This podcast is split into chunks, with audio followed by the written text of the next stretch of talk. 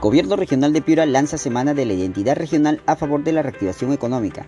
Con el propósito de integrar a las ocho provincias de la región, generar espacios seguros para dar a conocer todo el potencial productivo, turístico, gastronómico, legado cultural y talento humano que favorezca la reactivación económica, el Gobierno Regional de Piura realizó el lanzamiento oficial de la Semana de Identidad Regional, la cual se desarrollará desde el lunes 4 al 10 de octubre. En esta semana se contempla la ejecución de una feria productiva donde a través de stands se exhibirán productos de toda la región a costos accesibles y de la mano de los mismos productores. Especialista en la Universidad de Piura afirma que el doble discurso afecta a los más pobres. Para el abogado constitucionalista Carlos Hackanson Nieto, esta crisis política entre Castillo y Bellido fomenta una mayor crisis política y económica. Lo que sucede actualmente compromete a que el privado no invierta en el país y busque sacar su dinero para tenerlo a buen resguardo. La inestabilidad afecta a los más pobres, que el gobierno en campaña se comprometió en proteger. Añadió que este gobierno y desunión compromete algunas inversiones ganadas. Si no tenemos un gobierno con una línea clara y existen desavenencias en el camino, el presidente debe dotar de unidad, de lo contrario la gobernabilidad se compromete y afecta a la seguridad jurídica, la confianza para la inversión. Los que están invirtiendo en el país procurarán invertir más hasta que las cosas se aclaren y todo esto produce cierta incertidumbre en los sectores económicos productivos y también en la ciudadanía.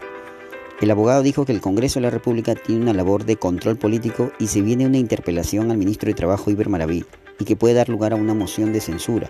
Son señales de control político que hace que el Congreso, para que el presidente sepa que no hay conformidad con respecto al performance que tienen sus ministros, solo con un ministro censurado o destituido es una señal para que se dé cuenta que el Congreso no está de acuerdo con la forma como está actuando el gobierno. Rehabilitarán 14 colegios en centro poblado de Tambo Grande.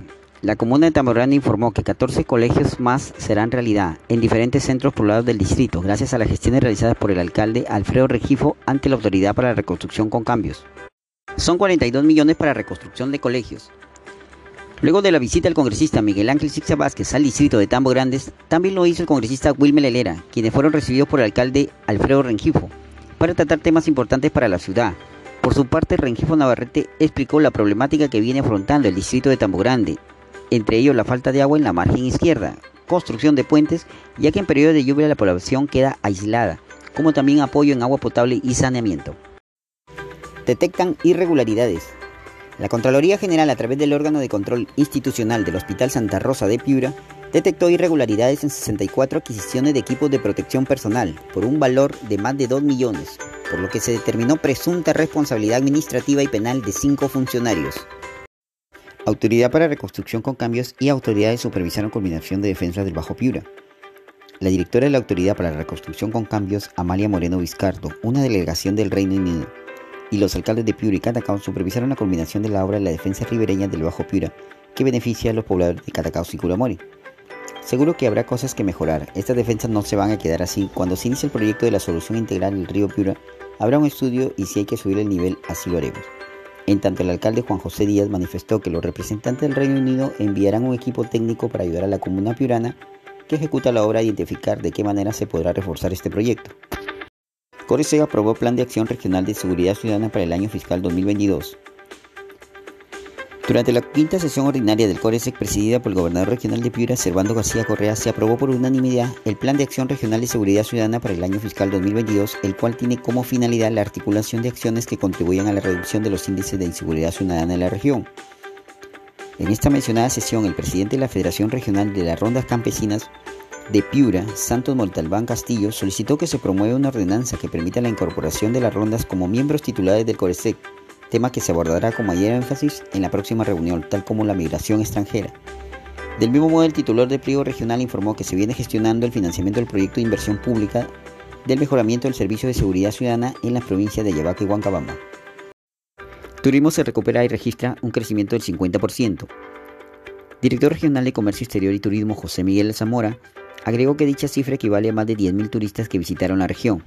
Sostuvo que desde que se activó el turismo en Piura, las playas continúan posicionándose como uno de los atractivos turísticos más visitados en esta región.